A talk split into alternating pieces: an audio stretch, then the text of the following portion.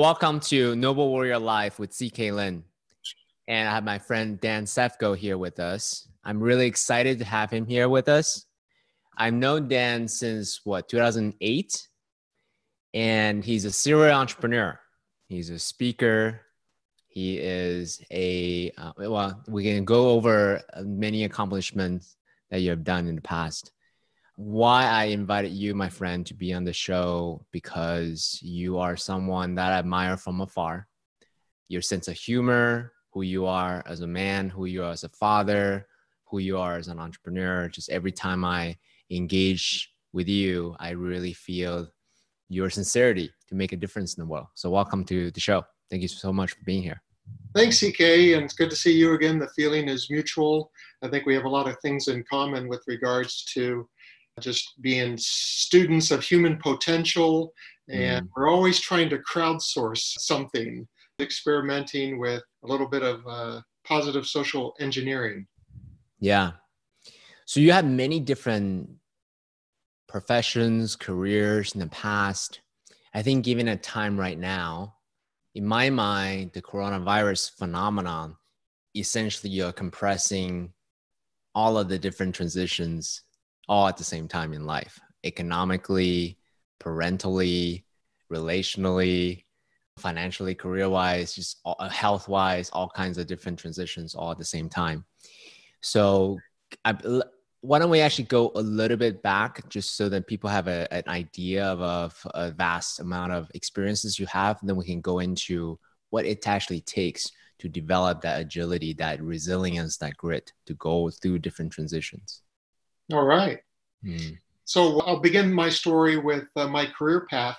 About 20, 25 years uh, in marketing, but always excelling as what they call an entrepreneur. So I was always inventing things within my with, within my work. I was lucky to work for a, a marketing company that encouraged that for 13 years but always uh, really wanting to be an entrepreneur. And about 2005, 2006, I made that leap and I became a promotional products distributor. I was just putting logos on caps and mugs and pens and things like that. But knowing that that was just my transition out because my company that I worked for actually hired me to be their promotional products person. So it represented an easy transition mm-hmm. and uh, I could uh, have a revenue stream.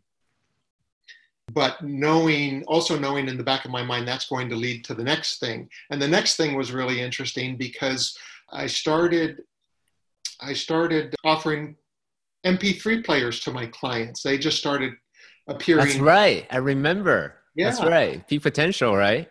Well, yeah. So I was just putting logos on them as corporate mm-hmm. gifts. Mm-hmm. And then I met Alex Mandossian, who mm-hmm. that's right, that's right, that's right. Who encouraged right, right, right. me to preload them for people like him and others in the seminar space.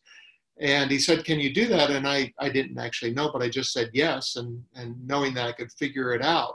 So he became my first client and my partner. And then he introduced me to other speakers and thought leaders in the seminar space because at that time, everybody was selling CDs. If you mm-hmm. offer a coaching program or a membership package, the deal in the back of the room is if you sign up today, you'll get the collection of CDs. And Alex right. had the foresight to see, well, why be limited to CDs? Because you need to be beside your CD player. Why not put it on MP3 players? That way you can listen and learn anytime, any place. And that, mm-hmm. ironically, is how I discovered Alex because I was downloading podcasts, which was a new thing at the time while walking my dog. And I was listening and learning anytime, any place. So when, mm-hmm. when he said that to me, I didn't know him at the time, but I felt like he was talking to me. And that's when, when I reached out to him and he he said, brilliant idea. Well, actually, he, he said, you stole my idea. Brilliant. Let's be partners. I and, love that. And so we did. And he introduced me to, to people like Mark Victor Hansen and Brian Tracy and uh, T. Harv Eker, where you may have uh, seen the preloaded uh, iPod. And so I did that for a number of years, probably my favorite pivot, as they say, uh, since I've been a serial entrepreneur because it introduced me to all those thought leaders. And every week, a bundle of CDs was landing on my doorstep from one of these thought leaders. And not only was I transferring the content to MP3 players, but I was consuming the content. And I discovered that I was an audio learner and became a, a big fan of it. And then when the iPhone came out, nobody wanted MP3 players anymore. So that uh, kind of put a stake or put a fork mm. in that business. Mm. And I had to pivot again. And I pivoted in the wrong direction because I thought my asset at that time was this laser that I bought to mark these iPods because I was also doing uh, customization and fulfillment service for, for my clients. And so I would engrave their logos and messages on these iPods before I would send them out. And when that business ended, I thought this $20,000 machine was my asset. And mm. so, so my pivot was into e-commerce and I started engraving uh, That's iPhone right. pieces. That's right. That's I right. Thought, I thought if the smartphone is killing my oh, if the smartphone is killing my custom iPod business, I'll get into the smartphone accessory business. Mm-hmm. But in hindsight, the laser was not my asset. I should have just uh, sold it off. My asset was my relationships. That's right. in that space, the thought leaders. That's right. And ironically, just you know, in a couple of last couple of months, I'm starting to pivot back into that space. I'm going to be doing some work with Wake Up Audiobooks, puts me That's back right. in the audio space with uh, thought leaders. Mm. And uh, what that is, is uh, Wake Up Audiobooks is partnering with BrainTap Audio. BrainTap mm. Audio is brainwave technology that sits behind guided not guided meditations, but guided visualizations. And mm. it's kind of like it gives you the benefits of meditation, but without the work of meditation. Because for somebody like me, meditation is really hard. But mm. with BrainTap Audio, I can just listen to these guided visualizations and get the same uh, get the same benefits. So what we're going to do is so is it is it kind of like a, a vision board on the move, vision board emotion with the some kind of a thing that you listen to? Yeah, they have uh, what they have is called bundles inside of it. They may have bundles for rest and relaxation. They may have uh, really specific bundles for different sports. I think there's a uh, a a a a cancer bundle for somebody who's in recovery to find calm and relaxation and rejuvenation. So they have a lot of niche bundles inside of the BrainTap environment. And mm. we're creating our own niche bundle. What we're taking we're taking the works of authors and summarizing famous books and then putting the BrainTap technology behind it. So you can do some some super learning by listening to the audiobooks, but at the same time receive the uh, brainwave technology in the background. So on the other mm-hmm. side of listening to that 20 minute summary, you also feel uh, calm and rejuvenated. I love that. So it's like calmness, super learning on demand. Yeah supercharged with uh, some special sauce technology that you guys have. Right? So I'm, yeah, so I'm really excited about that because I've been looking for a project that actually provides great benefits to people. You know, I I love doing this kind of stuff because it's creative, but at the end of the day, I'm not uh, I'm not solving any problems or not solving any human problems with with phone cases. It it protects your phone in a stylish way, but it's a commodity. By the way, I have this really yeah, cool. Right? Yeah. It's a it's for me. It's this is a symbolism of what warrior spirit is. So that's why I have it. But let me actually generalize that. Let me let's actually translate what you've learned for people who are watching, for people who are listening to this. Because you had said in hindsight, that wasn't my asset my asset was my relationships can you can you share with us your like how you come to that conclusion because one may say yeah that that capability of the laser etching technology that machinery that you have could be an asset but you know so walk us through your thinking behind it and then translate that to people who are listening to this so they can actually learn your lesson as well yeah, well, for, for me as a business owner, finding and maintaining purpose is really important. And as I kind of mentioned, I don't feel like making phone cases is a purposeful existence. And I'm 59 years old now, so for the next 10 years. No way. For the next 10 years, I want to wow. lean into something that is purposeful. Uh, mm-hmm. With phone cases or any other uh, kind of commodity product, even the product itself isn't the isn't the business. the business is ranking on Google or Amazon. So it almost doesn't matter what the product is. You're you're following a formula, you're keeping up updates to that formula, and really you can put any product through that. And oh, that's interesting. That's actually a really interesting insight. Is it just for the phone case category? Is it just e-commerce in general? Yeah. Or is it Etsy specific? Can you Yeah, well, any any product to be found, whatever the marketplace is, or if it's your own website, the game is ranking. So you end up, you know, just staring at the glowing box all day trying to figure that out because you've got to beat your competitors. But mm-hmm. in a space that's more service driven or or if you're supporting people who are providing uh, valuable human services, it's just a, a more fulfilling e- experience. That knowing that that the audio or the coaching program or whatever that is that has a human to human connection is has the potential to change somebody's life. Mm. Uh, a phone case isn't going to change anyone's life. Mm. So, so if I'm hearing you right, part of the decision tree, part of the criteria that you use is the meaning that it actually has for you. And in this case, phone cases, commoditize phone cases don't actually change people's lives doesn't mean that much for you. So you wanted to pivot into something that's going to touch people's lives. Is that an accurate reflection of what you said?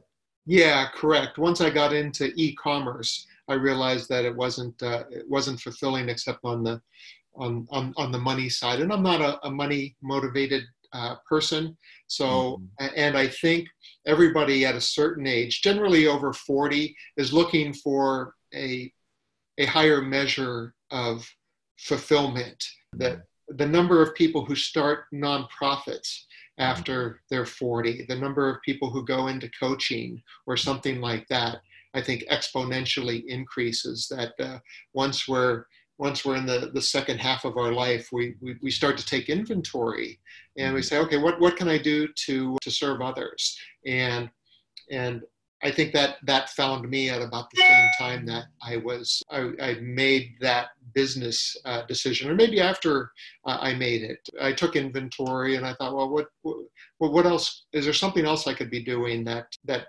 reaches people on a deeper level, or how can I support those who are reaching people at a deeper level? Mm, I love that. I don't know if you ever read the book called Second Mountain. No. It was written by this journalist, I believe. I can't remember his name. Basically, his, he, his assertion here is the first half of our life is in the pursuit of success mm-hmm. money, fame, reputation, validation, all these accolades that we have on the external level. And at some point, once you achieve that, then the egoic is still unsatisfied, right? It's still saying what's next. Oh, then I then they realize the mountain they climb the climb wasn't the thing that ultimately is going to make them successful. So ultimately, then they need to look for fulfillment, yeah. meaning what's purpose, what's what's the purpose of their life, and etc. So, yeah, so that's a beautiful journey that that you share with us. So, how can we translate that to someone who's listening to this right now? They may be in the middle of a transition of their first mountain to second mountain, or they may be in the in the fight of their of the the base level of Maslow's hierarchy of needs. Hey, I need survival, cash, security right now. Don't talk to me about purpose and meaning. Yeah, of our life. I think the, you say to that? The best way is to develop some kind of side hustle. We all still have to pay the bills, and uh, now we're in a very scarce economy, it's going to get uh, scarcer. So that still needs to come first. But there's still uh, an hour in the day or a few hours in the week for us to pursue our passion projects. And even though this has been my moneymaker for the last five or six years, I've never stopped uh, pursuing my passion projects, always with the intention or the understanding that that's going to open up a door. You don't always have to to have clarity on that path, and and and in my case, I haven't. But I've always kept myself in that game. In the uh, last couple of years, I started the Shine Movement. That's Orange, right. Orange County, which is an event that is designed to leave people inspired. I don't make any money off of it. In fact, each event costs me uh, a little bit of money uh, out of pocket. So, like the the the silent sponsor, but it attracts the kind of people that I want to attract that are doing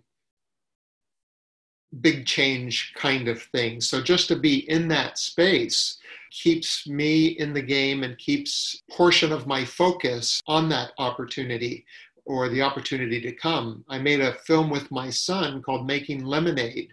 That's right. This was at my own expense, but it and it told the story of three people who went from great trauma and tragedy to living lives of purpose. So in a in a benevolently selfish way, I picked people that I wanted to model to be subjects in that film. So again, always keeping my my uh, focus in the game, even though I don't necessarily have focus, I do have focus on on staying connected to those to those kind of people.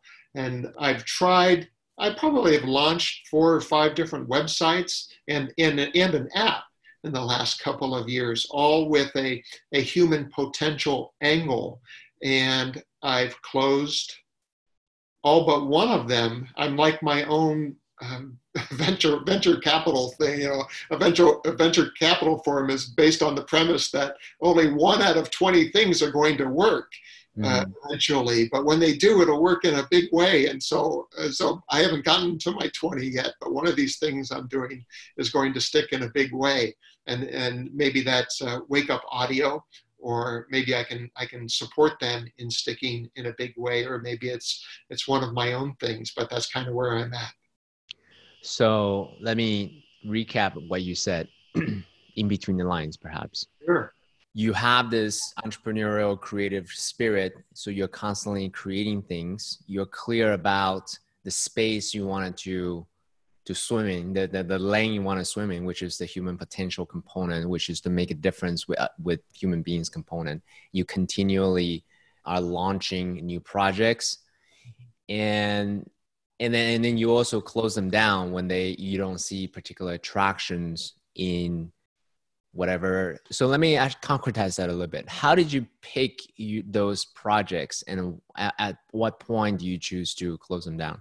Yeah, the projects are sometimes based on the tools available, and then I back into you know how can I make this something that I'm passionate about. Which I don't recommend that as a strategy for people watching, but that's just kind of my path because I love I love tools. I love things that I can build now that I would have had to been a programmer a year or two to uh, a year or two ago to, to do. For instance, the last thing I launched and I recently closed down was an app called Mojo Dojo.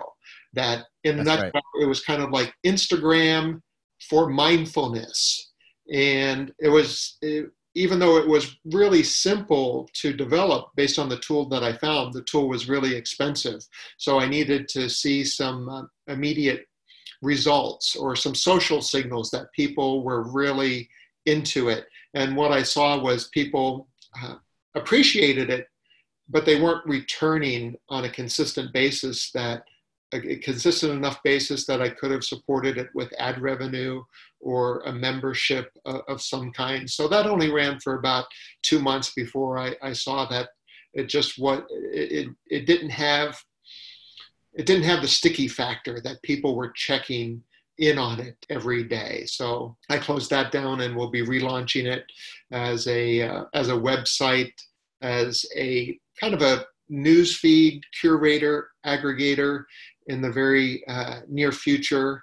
So that's that's how I do it. Sometimes tool based and not not strategy based. So anybody watching, I would encourage you to to first understand what your why is, and then develop a, a strategy around that that makes sense for for what you can easily easily feed content into. If it's if it's out of your expertise or out of your wheelhouse find a different way of doing it that is easy for you. Because if it's not easy it, it probably won't be lasting from a content creation standpoint. So pause for a second. So you mentioned two things right?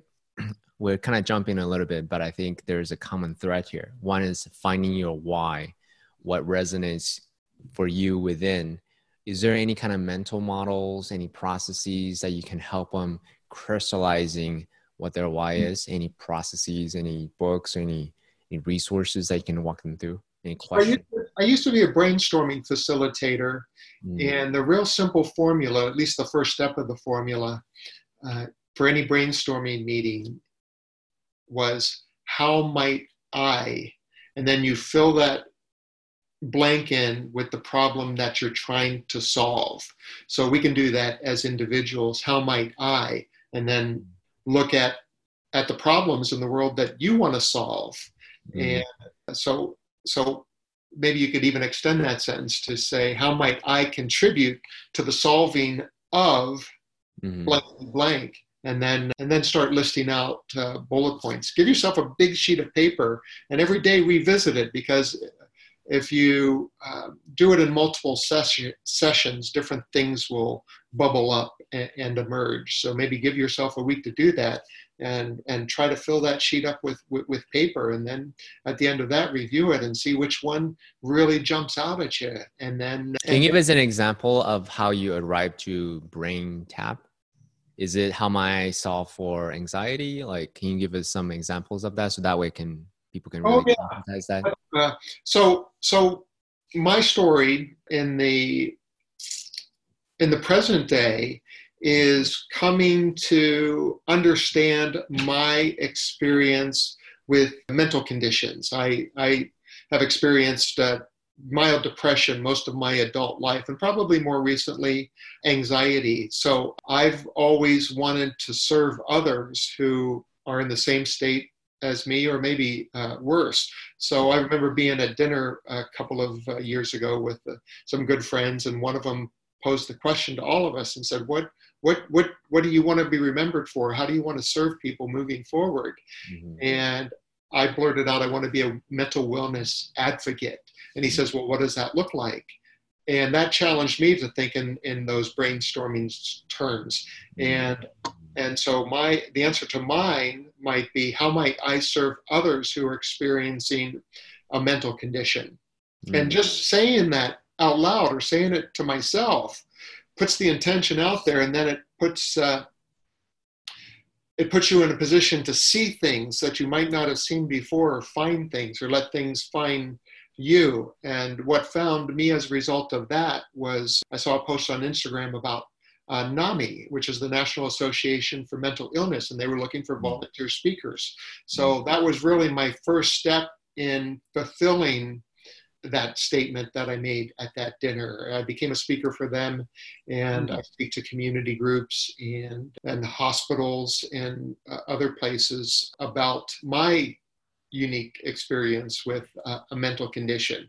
And then that created a, a, a bit of uh, momentum. So I could I could come back and ask that question again, like, okay, great, thanks universe for bringing that to me. How might I how how might I share uh, tips, strategies, and tools for mental wellness and support myself with that because, as I mentioned, NAMI is a, a nonprofit uh, group and I'm a volunteer. So mm. it's a great passion project, but I really want to be able to support myself with, with mental uh, wellness advocacy so I can do more of it. Mm-hmm. And, and then you can drill down within that. Like, okay, I also know that I love audio and I love audio learning. So mm-hmm. you can draw a Venn diagram and on this circle say, okay, how might I serve people with that experiencing uh, depression, anxiety, or, or insomnia, or other things? And then in that other circle, okay, how might I serve people who love audio learning? And again, just setting that intention. And then a couple of months ago, I went to a, a local biohacking event that mm. Dr. Patrick Porter was speaking at, and he's the founder of BrainTap. Mm. And I sampled the product there. I got a free download. I did more research on it because I really enjoyed what I was hearing. Mm. And and then once I started experiencing the benefits for myself by lis- listening to their uh, guided visualizations, I immediately contacted my friend and Ken and asked him, "Can you put me in touch with Dr. Porter, uh, my friend who hosted the event? I would love to somehow get involved." And I didn't know what that looked like uh, yet and and then through a series of conversations i realized that that my friend's co uh, co-founder of that property was actually developing this this side project with dr porter called wake up audio. His mm. name is uh, stephen e. Schmidt. And and he intervened and recruited me and said hey i'm doing this with dr porter and i know you've got a background with these authors and and audio learning. Why don't you get hmm. involved uh, with me? So the brainstorming exercise that I mentioned just helped me get clarity and also helped me get my radar clear on what I was hoping to see and what I was hoping to, to attract. So there's a little bit of, of law of attraction going on there that once mm-hmm. I once I set the intention, it, it kind of found me or presented itself to me. Thank you for sharing that. That was a beautiful way. Like, but let's actually go a little deeper on the on, on the on the middle part because you had an outcome in mind you you kept going. Yes there was a lot of attraction but you continue to take action you continue to explore you follow up with people right? You continue to go down that way. But i do want to focus on the mechanism part a little bit because part of the it's not just going out and and, and reach out to people and being networking conversations but it, there's also a, a level of inner awareness of what your own core competencies are so if you can talk to us about the inner awareness of your own core competencies, that would be really helpful because I think a lot of people in general, this is not a people, this is not a, a Dan uh, thing, but it is a generalized human thing is we are very attached to our, the labels, the identities. Oh, I used to make phone cases or I used to be a I don't know audio speaker guy, right? But you were able to let that go and just explore openly on whatever that may be for you. So I'm curious to know how did you develop that inner awareness of what your core competencies are were?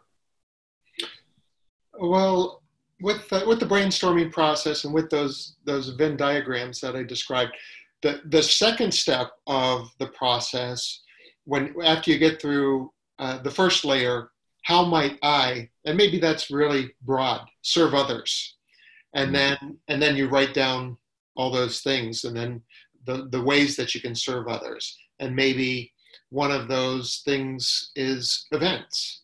Uh, that would be in my case Another thing is audio learning. Then you simply ask the same question and you keep, keep drilling down. How might I serve others through audio learning?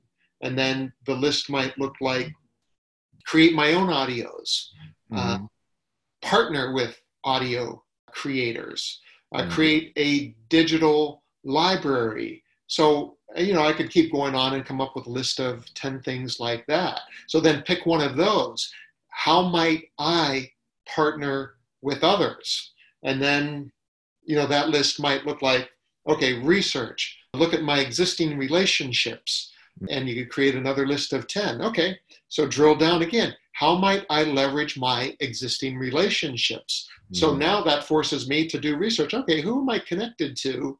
On LinkedIn and Facebook and and through friendships that might have assets. So just keep drilling down with that simple statement. How might I? How might I? How might I? And it's a, it's just a terrific process for for putting a much finer point on what you're looking for and leveraging your assets at the same time because a lot of our assets are conscious, but some of them are unconscious, and it forces us to ask ourselves those questions to to reveal them uh, to us. Because on some level, also we all, I think, suffer from from imposter syndrome mm-hmm. or or pushing down the the assets and the skills that we have mm-hmm. but went through that exercise and through that process we can't deny those those assets and those resources that we have mm I love a quote by Seth Godin.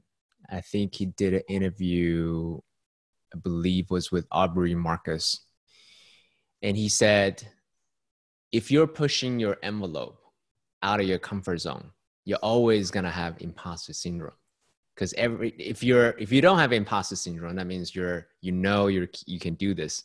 But if you know you're pushing your envelope a little bit outside your comfort zone, you always have imposter syndrome. So, but I do want to I don't want to belabor on this, but I, I do want to focus on this a little bit more. There's a there's a gradient I mean, I can do a million things. So can you, right? We all have developed different levels of capability or something. However, there are certain skills that, that we're well honed. We have a reputation for it. It's really our superpower. It's effortless for us. We have we do it at a high level, really, really high level versus something that's let's say I'm I'm right now starting to learn the ukulele, right? I can I can play some some some chords. So that's that's about it. How are you able to for you define your own superpower, something that's effortless for you? Because and I asked this question specifically because fish swim in water and doesn't see water. It's effortless for you, so therefore you don't see it. It's really really easy for you. How are you able to in all the skill sets, all the capabilities that you have, identify the highest leverage skill set. In this case, your relationships with these speakers. That's a good question, CK. I've always, on one hand, I've always had great self awareness, but on the other hand, I've always been really self critical of, of the, the skills that, that I, have had. I, fortunately, I've been blessed with some uh, really good friends that that recognize that and they're always encouraging me to stop giving away the things that I should be uh, valuing, which I, I, tend to do a lot, both in, in terms of my my time. I, I tend to over volunteer, and my my resources, uh, consulting for free when I could be uh, getting uh, paid for free. So just if you if you if you're blessed like I am to have really good and smart friends, first off, listen to them when they tell you you have something that is of value uh, to others, and then respect what they're saying by changing that uh, a little bit and and and stop giving it away because it is incongruent for me to say things like things like I want to be a mental wellness advocate and then to to put all this energy and effort into uh, business lines that don't uh, necessarily support that uh, that are going to be obstacles to me actually being supporting myself somehow with with the advocacy that I, I seek so that's that's been the single biggest a- asset to me and in, in this in this case of working. Wait, the single biggest asset is your friends who is able to shine a mirror on you and tell you things that you would either ignore or you don't see. Is that what you mean? Yeah, another example of that would be my experience with with cognitive behavioral therapy. I only had one session. Somebody reached out to me, and I she's uh, a a therapist, I think, and uh, it was at, at a time that I was experiencing some depression, and I shared that with her, and, and she said, oh, "Why don't you come in? I'll give you a free session." And she said, "But but be prepared because it's going to be three or four hours. It's not going to be a fifty-minute session."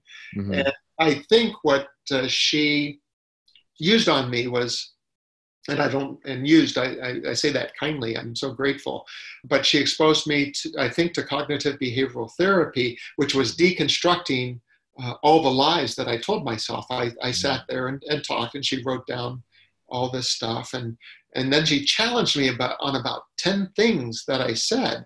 And is this true? Is this really true? Is this really true? And and she deconstructed all those for me, and they were all lies of of, of some measure that I just wasn't giving myself credit for. So that was what was going on, revealed a lot of what was going on in my head.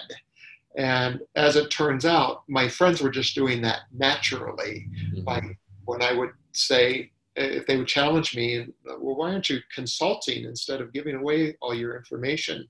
Uh, mm-hmm. Uh, that was their own version of putting me through uh, cognitive behavioral therapy, and I'm I'm so uh, lucky to have them. So for me personally, that's been that's been my biggest asset is people holding up that mirror to me to get my get me out of my own circular thought process on why I wasn't uh, good enough or, or, worthy enough. And so, whatever it takes, maybe people watching don't have uh, don't have the kind of friends or or a therapist friend that intervenes. But how else can they can they do that uh, through joining a mastermind group?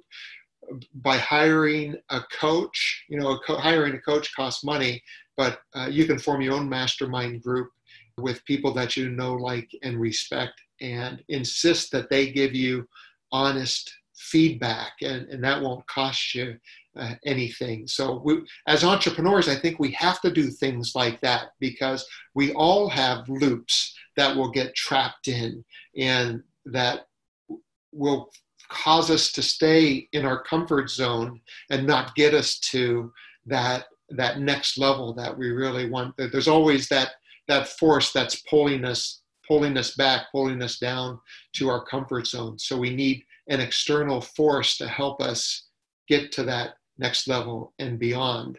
So there that external force can take a lot of forms. And i and i know you're active in masterminds and things like that. So uh, i would i would love to hear your thoughts on you know what external forces have, and I know you've been an entrepreneur for some time too. So, what external forces might you use to get yourself out of that loop and to a different level?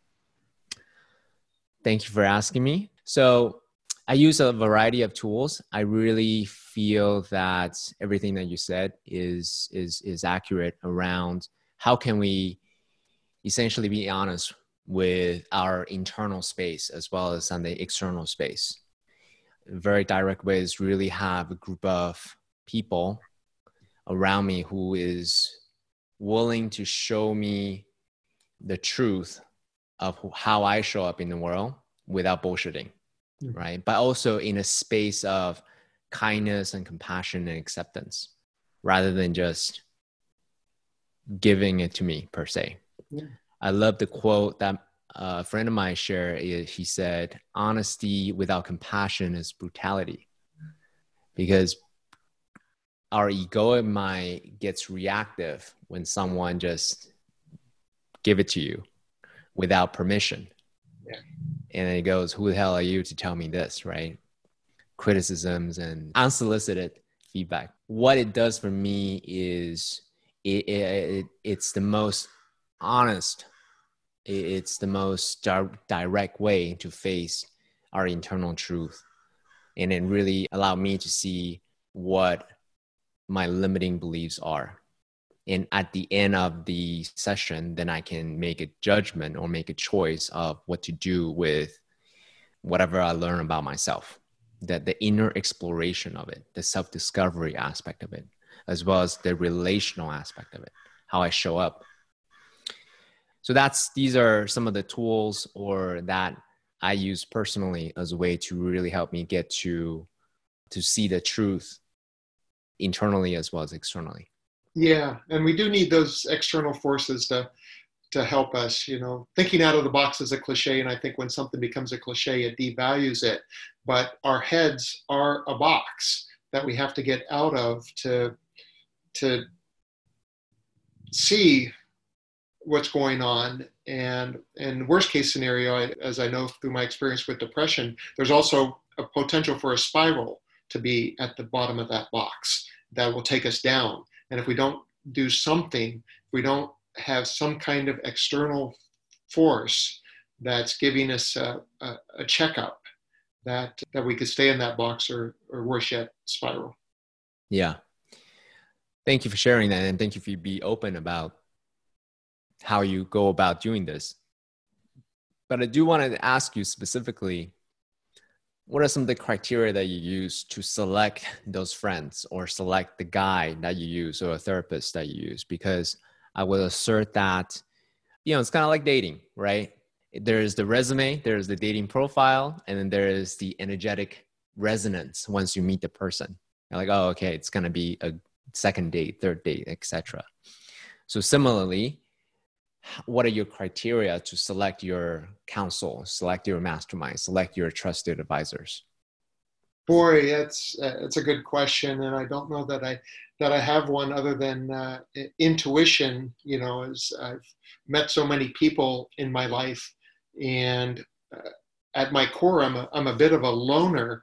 So I'm just so lucky to have such good friends. I, I noticed that a lot of my friends, I'm from Ohio, and most of my friends are all from the Midwest, Michigan, Chicago, Pennsylvania. So I think there's, again, that, that unique law of attraction that happens. But it just comes down to intu- intuition because, you know, still the amount of things that I do, I encounter so many people and I can't be friends with them all. So uh, you just have to really tune into tune into to that that connection. It's it, it, that radar, that that filter is inside of us, and that's that's the first part is recognizing that okay, I do have a connection with that person. But the second part, the part that's hard for me, is the follow up rather than just be too to people that pass, whether that's a potential friendship, a business relationship, or a romantic relationship. Somebody still has to take action again and again and again, and hopefully you're both taking action. So it's dialing into your intuition and then and then uh, taking action. I've made uh, one good friend in the last year. Uh, he actually appears in the in the film that I made and his name is Scott Sargent. And somebody, uh, I'll say this comically, fixed us up on a paddleboard blind date. Uh, because he was paddling every day in Dana Point by himself, and I was paddling every day in Laguna Beach. And this mutual friend knew us. He said, "Why don't you guys paddle together?" And and so that was kind of weird because we had to call each other and arrange this this this this paddle time, um, and it turned out to be so good. We had ended up having a lot in common, and then it took one of us or both of us to to to, to continue to follow up to make that happen. And I've had so many missed opportunities in my life where I didn't follow up with somebody, and I'm grateful that this time I did, and I consider uh, Scott to be such a dear friend uh, today and a source of uh, inspiration for me. So, step one, intuition, and, and step two is uh, action. So, it's as simple as that. So, one of my past guests said, Veronica, she said, I just follow what makes me feels good. Yeah. What made me feel good. So, essentially, very, very similar in that way. So, so regarding the action part, though, drilling in on that, I think a lot of times the intention is there, the willingness there, and then you you may think of the person or the people that you really want to get in touch with or develop a relationship with during Christmas time or New Year's and birthdays and things like that.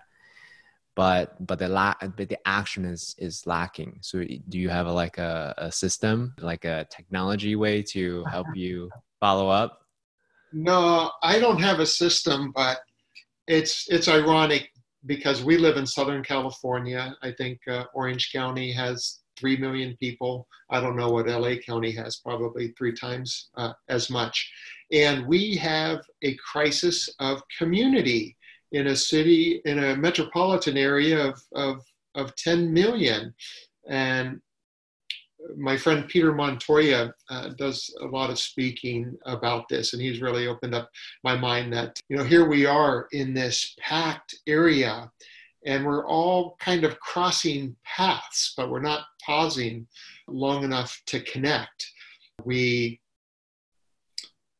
we live in dense communities, and most of us only know a few of our neighbors. I know when I grew up in Ohio. You know, you knew everybody uh, on your street.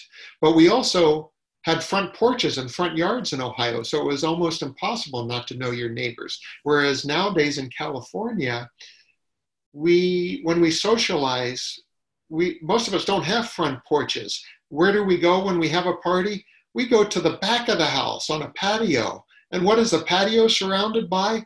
a wall. So that's that's completely counter to, and that's those are those are that's Peter's teaching. So I want to give him credit for that. But I, I thought it was such a great example of the different kind of world that we live in. That we can be around so many people and still be alone. So it really does require work and and follow up to to make something uh, stick. And we're we're sometimes in our comfort zones. And even though we crave companionship, relationship, and community, we just don't work hard enough at it. We have to work harder. So you said earlier that you're an introvert by nature, and so am I. And and but also right now you're a community builder with the Shine movement, right? Yeah. What are some of the how do I how do I ask this question? What are some of the the new skill sets that you're learning to cultivate a community because i'll share it from my point of view everything you said earlier about relationships that's something that i wanted to cultivate myself as well. I'm just not that skill at it yet. And community building something that I, I intrinsically desire as well. So what are some of the tactical ways to build this peer group, this this this trusted advisor group, from your point of view, now that you're in the process of building this shine, shine movement in the Orange County area? When I first started networking, because I had to network when I became an entrepreneur, it was mm. so painful for me. I would go to Chamber of Commerce meetings and things like that. And I would be the guy on the edge of the room. And if I got lucky, I would have a conversation with another guy on the edge of the room. So I would come away from that meeting with one business card from one other introvert. And I think, I don't know if I heard it on a podcast or uh, live at a seminar, but somebody said if if you're forcing yourself to go to networking meetings, even if it's uncomfortable, don't stand on the fringe with the other introverts. Look around, find out who that super connector is and go up and introduce yourself to that person because that person is going to connect you to all the other people in an exponential fashion. And I thought, oh, I could at least do that. And then, and it, and it works too. So if it, so you can, it's like being on a, in a bicycle race and you draft behind that person in front of you who's who's breaking down the wind resistance and then you can kind of glide through it's kind of a shortcut to, mm. to networking and then years later it occurred to me that well i can be that person in the center of mm. the room or up on the stage i'm not an exclusive introvert i'm a situational extrovert mm. and i can mm-hmm. turn it on when i need to and mm and that wasn't easy in the beginning. I had a great I had a great mentor in Alex Mandossian who made me take a stage as a speaker way before I was ready to. I went from not speaking at all to speaking in front of 500 people. Mm-hmm. Uh, so that was that that got me over my fear of speaking uh, real fast. Mm-hmm. Uh, so if we don't have a mentor like that, we just have to, to to force ourselves, and it can be something like starting a meetup when we're allowed to meet up in public again. It can be doing what you're doing now, mm-hmm. just putting yourself out there as as as a Zoom guy. Mm-hmm. Um, the thing that we can all do, and you're pretty good at this too. Uh, my superpower is curating. I I don't know that I'll ever consider myself a thought leader. If you give me a Facebook page or put me on your screen like I am now, I'll I'll bloviate all over the place on what I think is important. But what I'm really good at is curating information and and people for live events or in the case of the film to speak on on video and we can all do that mm. so you don't have to be a thought leader to lift up other thought leaders and that's what I do with the Shine events, and that's what I do with the film, and that's what I'll do on my next online property. So that's the way that an introvert can put themselves in the middle of that wheel and be a hub instead of a spoke is curating uh, information. And then and then that curation process you're just filling up your brain with all this this this great information and eventually you'll find your own voice. And uh, just through the combination of of hearing philosophies and teachings of others and it'll it'll get easier in time for you to to to do things like we're doing now. Yeah 100% agree my friend. Let me just do a quick recap and then i'll ask a follow-up question. So what you've said so far is well first understanding your why and and then continue to ask the questions using a brainstorming method that you've used of how can i how can i how can i? And then and in the process identify your core superpower your core competencies. And if you can't you don't have that self-awareness find trusted advisors masterminds who can actually help you see what you don't see what your superpowers are and also what your limiting beliefs are yeah. right and in the process as you develop your own awareness of what your superpowers may be and and then put yourself in a situation where you can be the center right the the hub all the connections who could potentially benefit from this particular mechanism, this particular superpower that you have. Is that a pretty good recap of what you shared so far?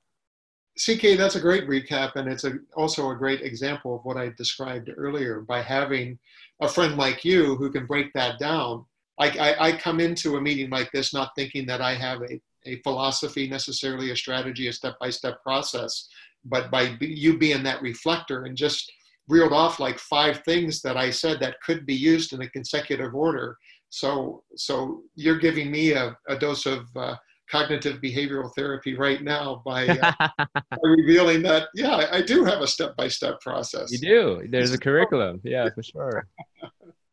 and, and also the inner game that, that we didn't actually quite cover on this this this episode today is the inner game component because throughout the process there is a well one the, the inner awareness of hey, I want to do this thing no matter what. So I'm going to continue to create things and I'm going to step up even when I don't feel like I'm ready. Yeah. So for example, when Alex Mandossian say, hey, let's partner up. I don't know how to do it. Yes. or Alex Mandossian said, hey, I'm going to put you on a stage. I'm not a speaker. Okay, I'm going to do it anyway. There's that warrior spirit aspect of it. You're going to do it even if you quote unquote don't feel like you're quite ready yet. Is that an accurate, again, reflection of what you, the journey that you went through? And that's a two-step process. Is when the when the opportunity reveals itself, you have to say yes, even if you're uncomfortable. And then after that, you have to keep saying yes or develop your own mechanism to keep doing that thing because the resistance is still inside of you. There's still a part of you that says, This is uncomfortable. I want to stop doing it. And when I started doing video online, the first time I did a two minute video, it literally took me four hours. And nowadays, when I do a two minute video, it literally takes me two minutes. Uh, oh, because, oh, one shot. There's yeah. no prep. That amazing. I'm, I'm looking forward to that day, my friend. Because, yeah, in the, in the beginning, there was that voice in my head that said, This has to be perfect, this doesn't feel right. And mm. the more I did it, the more that voice went away. It was as if that voice said, Shit, he's not going to stop. So I might as well stop. That, that, that the only way to defeat that, that voice that we all have that wants to hold us back is to power through it. And eventually that voice will disappear, whether it's speaking from a stage, whether it's doing online videos, whether it's doing uh, something like this. You know, the idea of this uh, makes people, makes some people feel wildly uncomfortable. And to them, I would say, okay, then that means do it, and then and keep doing it if it's going to further your mission.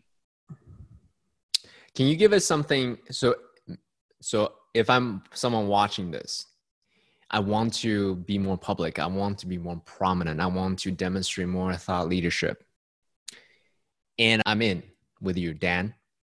But what do I do? You know, so can you give them some tactical steps that they can take to, well, one, overcome their inner resistance, and also two, just show up and share whatever they want to share? Yeah, a couple of thoughts. First, when events come back, um, I know you and I are lifelong learners, and we. Pro- I know I attend a lot of events, and you probably do too. So, in the event environment, when they come back, be that person that sits in the front row, and then be that person who's whenever they ask for a volunteer, your your hand shoots up, even though it's uncomfortable. That will not only help you with that resistance that you're that may be common but it's also going to connect you with with more people in the room because once you engage with the speaker or the trainer then you'll be more approachable. So it'll just make your experience that much better. In the online world i would say it, it it's it, it's doing video.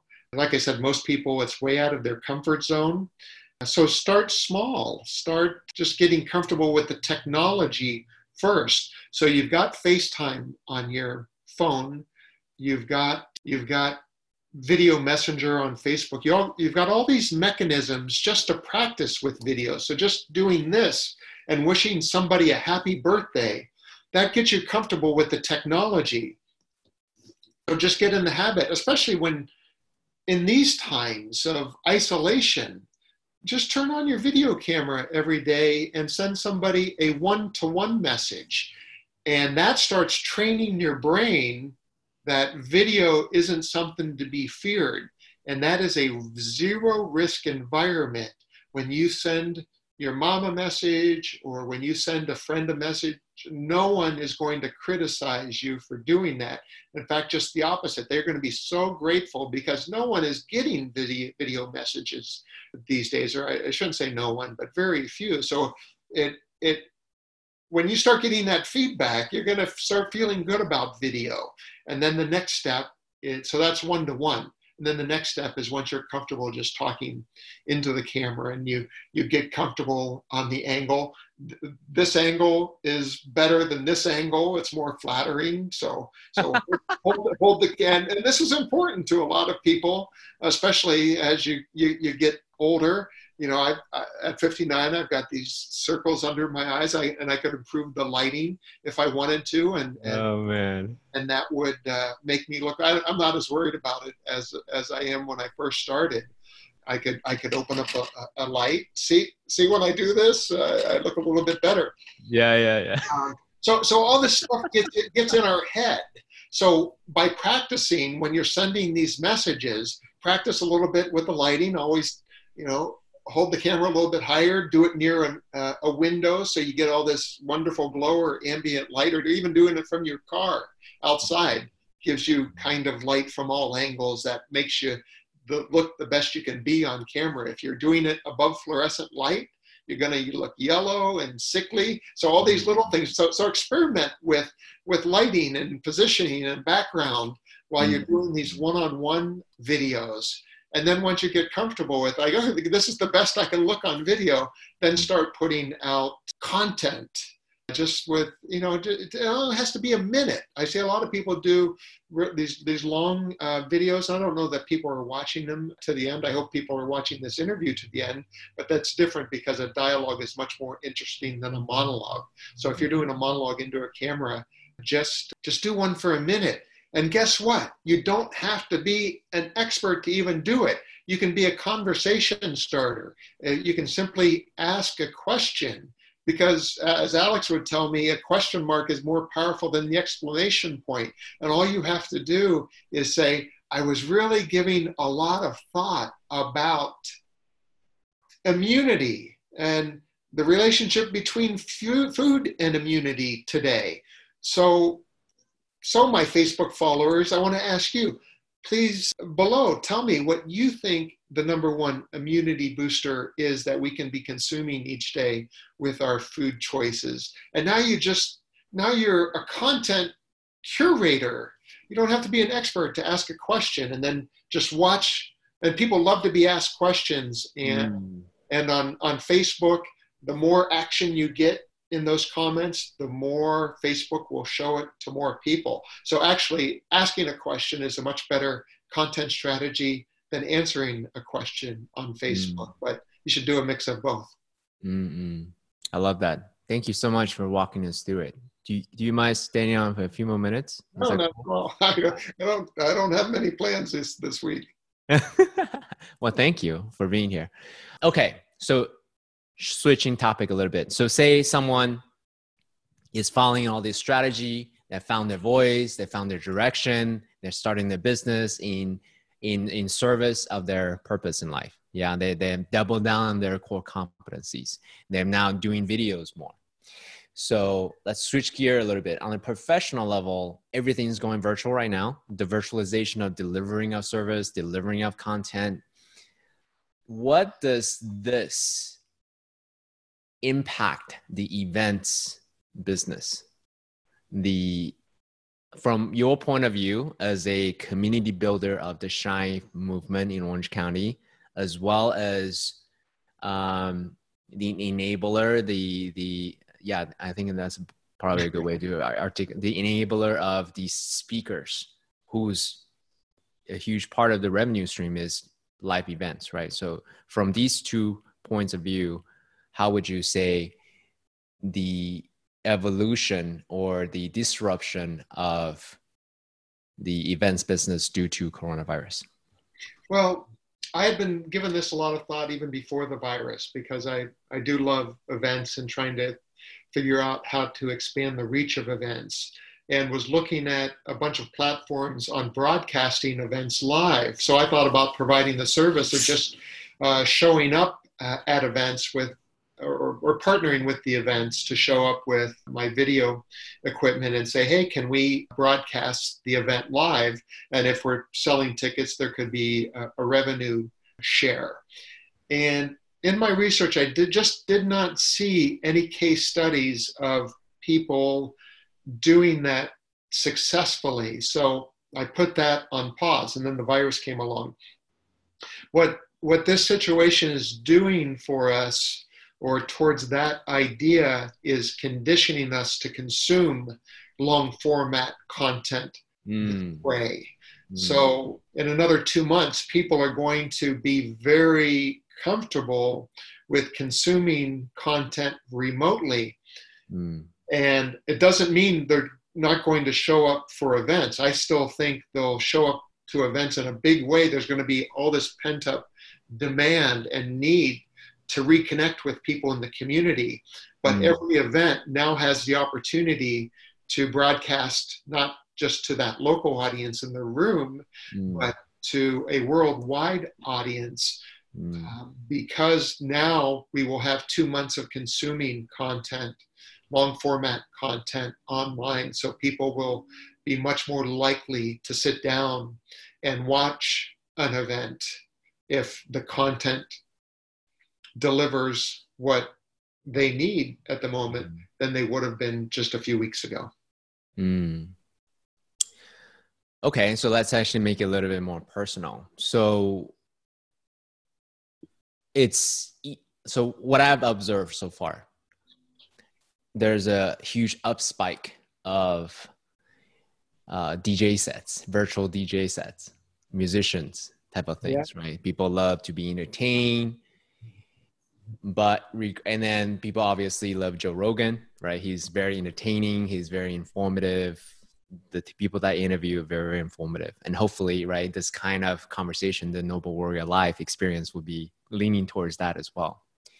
But talking heads oftentimes really hard to capture people's attention span.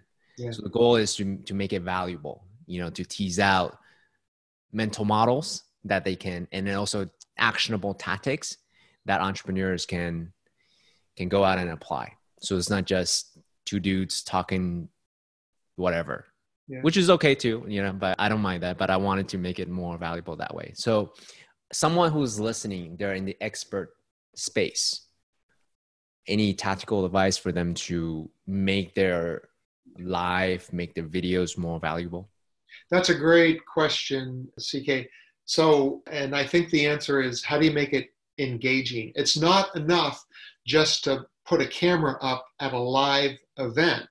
You may get some incremental eyeballs, but if you if you want to build out your property that way, it's a matter of being aware that that audience is there. And as I mentioned before, the the question mark is more powerful than the exclamation point. So, you know, if you're just shouting your expertise from the stage, that's that's good. But what's better is pausing every once in a while and saying, "What do you guys think? What is about that?" and and phrasing it in an engaging question, and mm-hmm. using a platform that has a comment stream. You know, usually mm-hmm. it's it's on the right hand side. That's why I'm putting my hand there.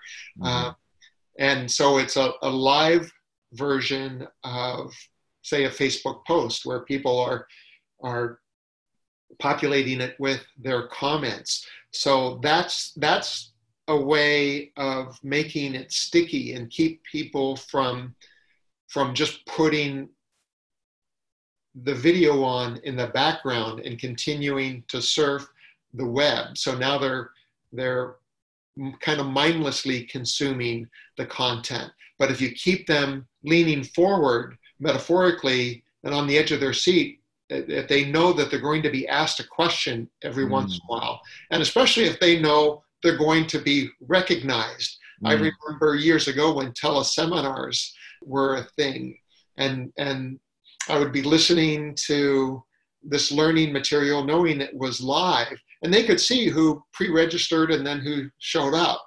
Mm. And the smarter ones would always mention people's names at the beginning. And I would get so excited when I knew this guy or a woman, you know, halfway across the world would mention my name. Mm. And just little things like that to, to, to make it a, a more intimate experience is what, what people, what thought leaders and trainers and speakers need to do from the front of the room when they start simulcasting their mm-hmm. events. Don't, don't just put a camera up, but create elements of engagement uh, to keep people uh, who are watching at home leaning forward. Yeah. So you know a lot of known speakers, Harv Ekers, Alex Mandossian, Mark Victor Hansen, Chicken Soup with Soul. So I'm curious to know if have you seen them making any moves to do virtual seminars? Be like, hey, how many of you? So make it super engaging. I know they've kind of been going that direction already, but now that everyone is on Zoom, everyone is on BeLive, have you seen them making any kind of moves to do virtual seminars that way? Oh, I think everybody's probably strategizing by now. So it's a really good time.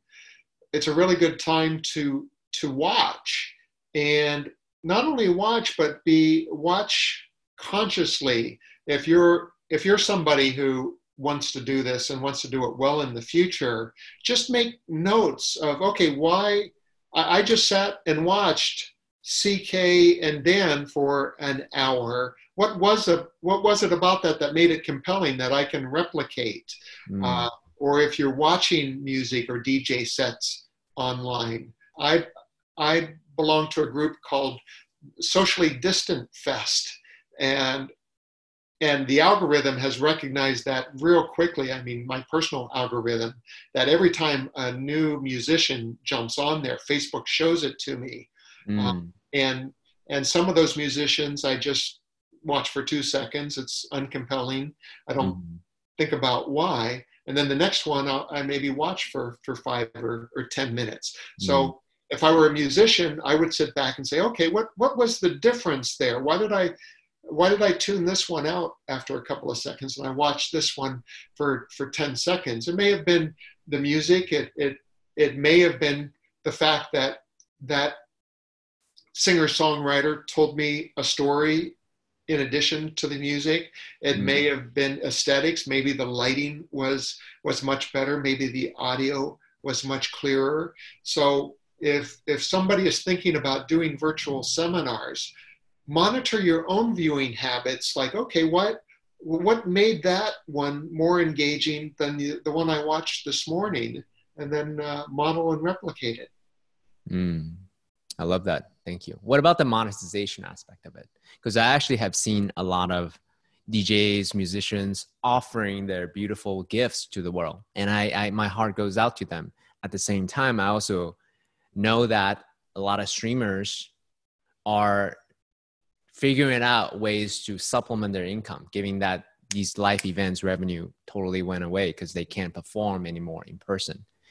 So they're trying to figure out do they use Patreons? Do they use have you seen any successful ways to monetize their content, their offering, their gifts, their performance?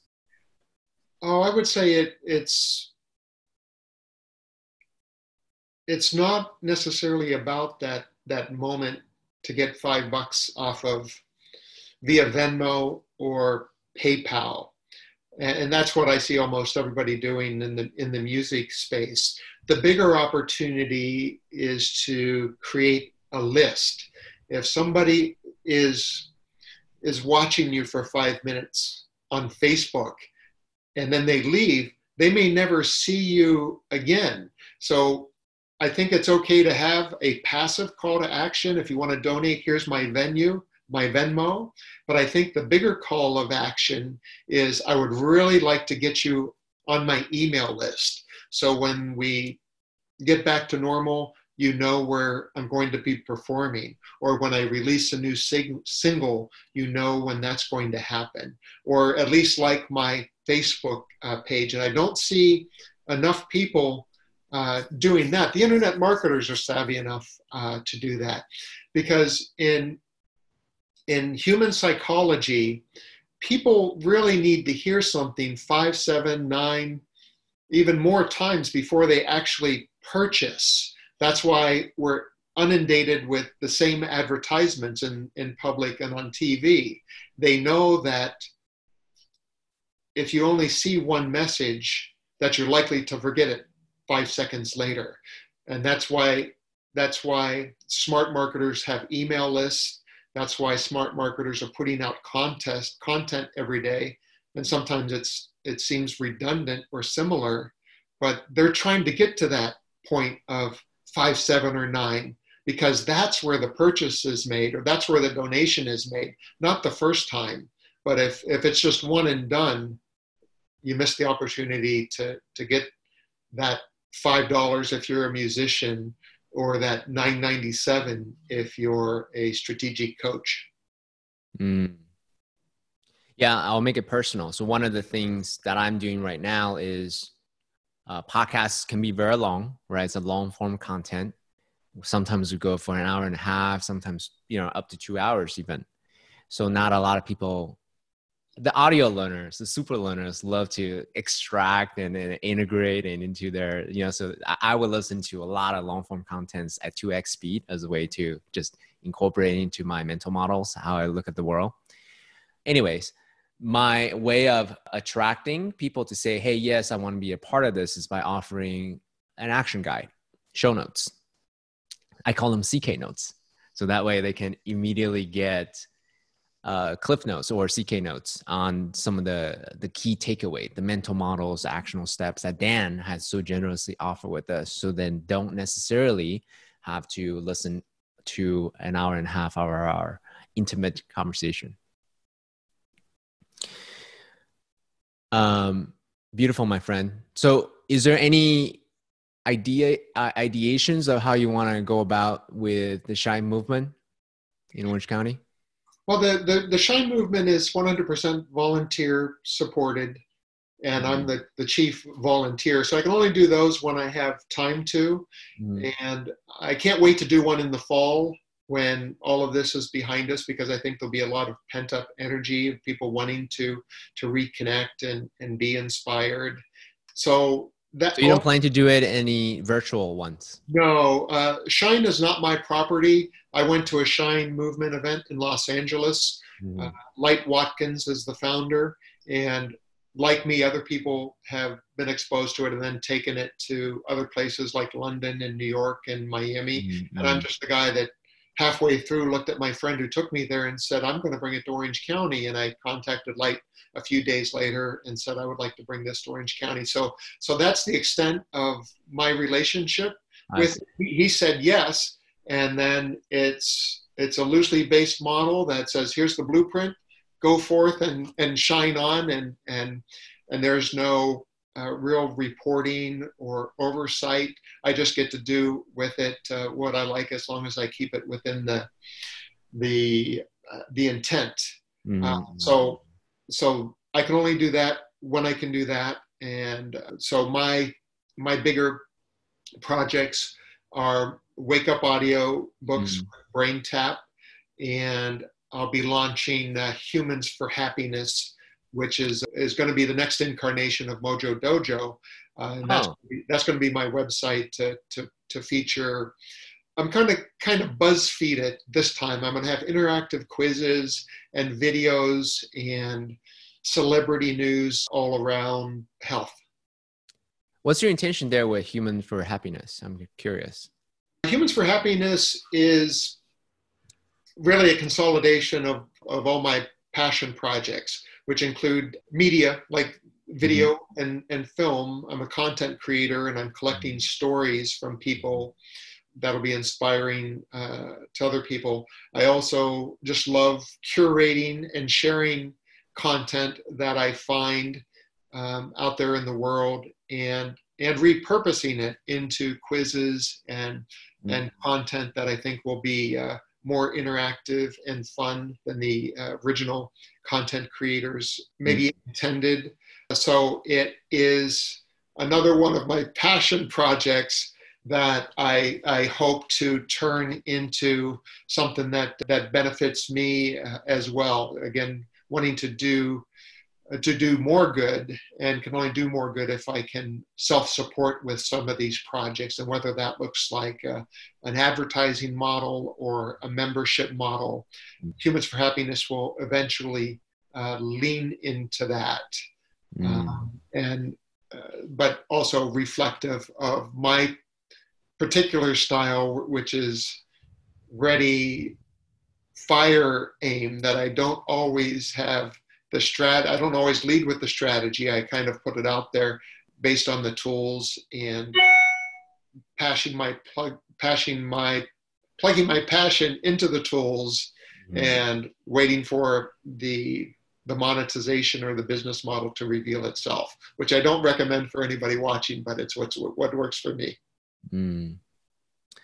so Dane Maxwell he is a author and entrepreneur and internet marketer as well he recently released a book called Start from Zero. And I love that he articulated so clearly. He said a lot of entrepreneurs are very attached to what the outcome is. But ultimately, whatever shows up, whether it's a success, whether it's a failure, whether it worked, whether it didn't work, it's the the market would speak for itself. Yeah. So I love the fact that you just put it out there, put your offering out there, and then see what the market will respond with. Well, I'm a, I'm a great starter, not always a great finisher. But for me to become a, a finisher, I, I, put it out there and then I wait and see how the market reacts. Or mm-hmm. I, I, I, sh- I should call them people, not, not market, how, how humans react. And then is there an adjustment that I can make based on the feedback that I'm giving? Is there a series of adjustments uh, that I make that will get me across the, the finish line? And if I don't see those, uh, those social signals, then I'll, I'll move on to the next project. Well, I mean, as a as someone who admires your work, your sense of humor, I'm I'm in that humans of happiness. I appreciate the content that you curated. I appreciate the the the, the little different points of view that you offer. If I were to make a bold statement, I would say that especially at a time like this, people really want that uplift of emotionality, the positivity, the optimism. So I think no better time than now that we all of us need more of uh, you know happiness in the world. So thank you for doing everything that you do. Thank you, Kay. And that was a that was a conscious decision once I saw what was coming. That okay, there's you know there are a lot of people that there's several archetypes kind of on social media and, and, and Facebook. There's the the reporters of mostly negative news. There's the empaths. There's the conspiracy theorists, and and I decided that you know I wanted to be the the, the person that was that was sharing the lighter stuff and and the inspirational stuff. So, if you don't mind sharing a little bit about the mental health component. So, someone who's listening to this, yes, go try Brain, BrainTap for sure. But if they either are not able to or not ready to, what is something that they could do to move towards that inner awareness, that inner calmness, that inner peace? Sure, I can I can share two things that I've been doing religiously in the last year. First off is grounding. I mm. live a block away from Laguna Beach. Unfortunately, we're not allowed to go to the beach right now. They put uh, fencing up that prevents that. But I was going down there every day, uh, taking my shoes off, doing some stretching on the beach and some walking. I learned through a movie called Earthing the importance of grounding each day, which is connecting with Mother Earth without any footwear on, whether it's the grass, the dirt, the sand, that there's an ionic exchange that happens that we're missing, that native cultures still have and our ancestors have. But around the time that we started creating rubber soled shoes and put flooring and con- concrete everywhere, that we lost our connection with the earth. And when I was exposed to this film called Earthing by a man named Clint Ober, and I tried it for myself, and I've been a, a lifelong insomniac, which in part contributes to uh, the depression that I've experienced. If, mm. if I'm mm. always exhausted, it, it's hard to have mental balance. Mm. Uh, and as soon as I started grounding, just 20 minutes a day, I noticed that I was sleeping better.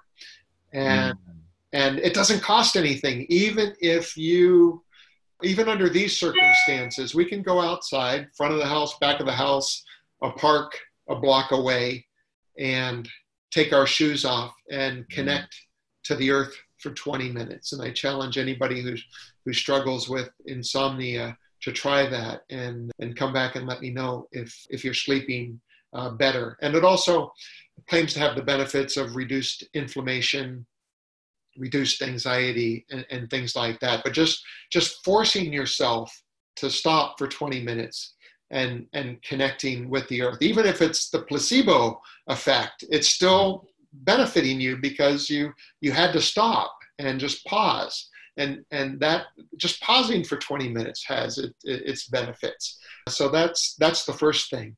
The second thing is uh, BrainTap is subscription based so it does cost uh, something.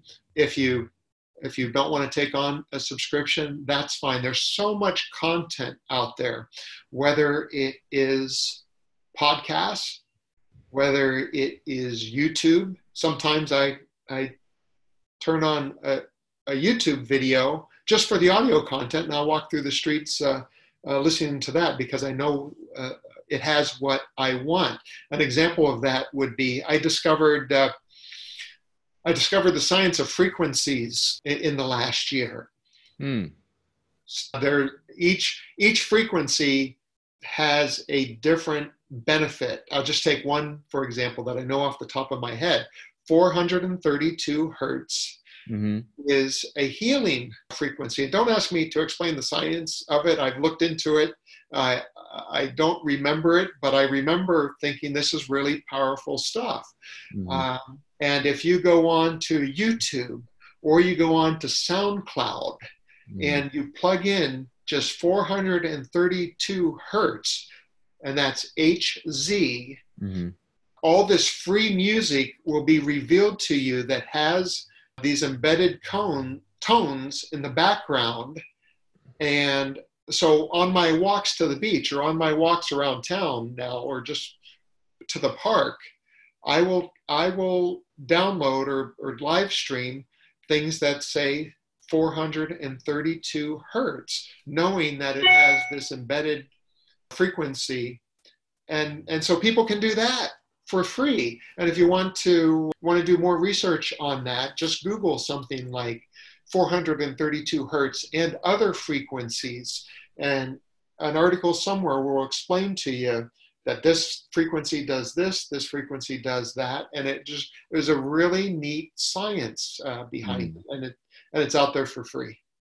Do you do a little ecstatic dancing with 432? Uh, while, while you're doing some grounding exercises in the morning? Well, no, I don't do any dancing, but dancing. Before they closed the beach, I, I started I started doing some running uh, back and forth. This this this beach that I go to is maybe 600 or 800 uh, yards wide, and I started plug. I would I would do something like HZ music, techno, just so it had a, a big rhythmic pulse to it. And I was running to that music, and I would run, I would run forwards, and then I would turn and, and run sideways, and then I would run backwards, and then I would run uh, run sideways facing the ocean. So it was my own form of dancing. And if anybody up on the bluff was watching, I'm sure they got a big kick out of this six foot two guy running in the surf sideways to this pulsating music. Mm. So, Dan, we cover a lot of things today in the last hour and a half. Thank you so much for your generosity. We cover finding your why, we cover your brainstorming process. We cover ways to discover your core competencies, superpowers, your unique asset. We cover what else? We cover video, right? The specific tactical things to get on video, overcoming your inner resistance, sharing in one minute, asking questions. We cover uh, the events business, potentially to amplify our message through Facebook Live and things like this, as well as some monetization models, perhaps. And we cover grounding. So we cover a wide spectrum of things for someone who is in search of more certainty right now in this uncertain time. Out of everything that you share so far, what's one thing that they could do and just if if they leave with this one thing, they can find more certainty in their life out of everything that you share. Can you just highlight that one thing? Well, CK, first, I have no idea how you just did that off the top of your head. So that recap is is your superpower, and you're a great interviewer. So I hope you continue doing these and do doing more of these. And I appreciate you sharing your gift today. As for for the answer, I would say uh, some form of meditation or visualization. You know, it's it's easy to get lost in social media right now. I'm sure we're watching uh, a lot of TV. A lot of us are confined to our houses with a lot of family members, so uh, we have no time really for for quiet time, um, for reflection. So whether it's meditation or guided visual, visualization or just some calm music, we've got to find those 20 minutes a day somehow. And if you can be in your bare feet and somehow connected with the earth, even better. So that's, I think that's what is needed more now than ever, and not not only this week, but it look, looks like for the next uh, 60 days, you got to find that uh, that 20 minutes a day in that place. Uh, you know, it's uh, like George Costanza's uh, father, "Serenity now." We need those. Uh, we need those 20 minutes a day. Yeah, and I would say, I mean, following on that, if you want outer peace, if you want outer certainty, you got to find inner certainty first. And I think meditation is a really great way to ground yourself. So that way, we can go out and create things out of certainty rather than create things from uncertainty, the internal uncertainty ourselves. Yeah. So that's a beautiful place to stop.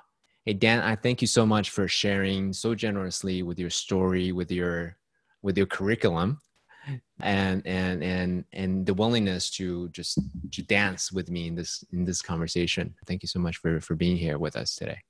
Thank you, uh, CK. And we didn't get to dive into uh, much what you're doing these days. So anybody who happens to be watching on my channel, can you do us all a favor and what what what is your call to action? What are you uh, mm. leaning into these days that people can benefit from?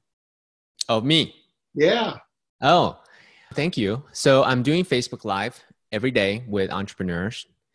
So that's that's one thing as a way to contribute to the greater world. I think for me, my mission right now is to provide decision framework such that people can make correct decisions and, and eliminate mistakes. they do in the world. And so a lot of the questions that I ask is a way to tease out how we can all make better decisions, especially for entrepreneurs, especially for leaders during this time. So, so if you want some of these frameworks that I am putting together, if you go to cklin.com forward slash certainty, then you'll find some of these curriculums that I put together. And that's C-K-L-A-N, right? cklin.com forward slash All right. Very good. Well, thanks for sharing that. And uh, thanks for asking me to join you today. It's been a pleasure. Thank you so much.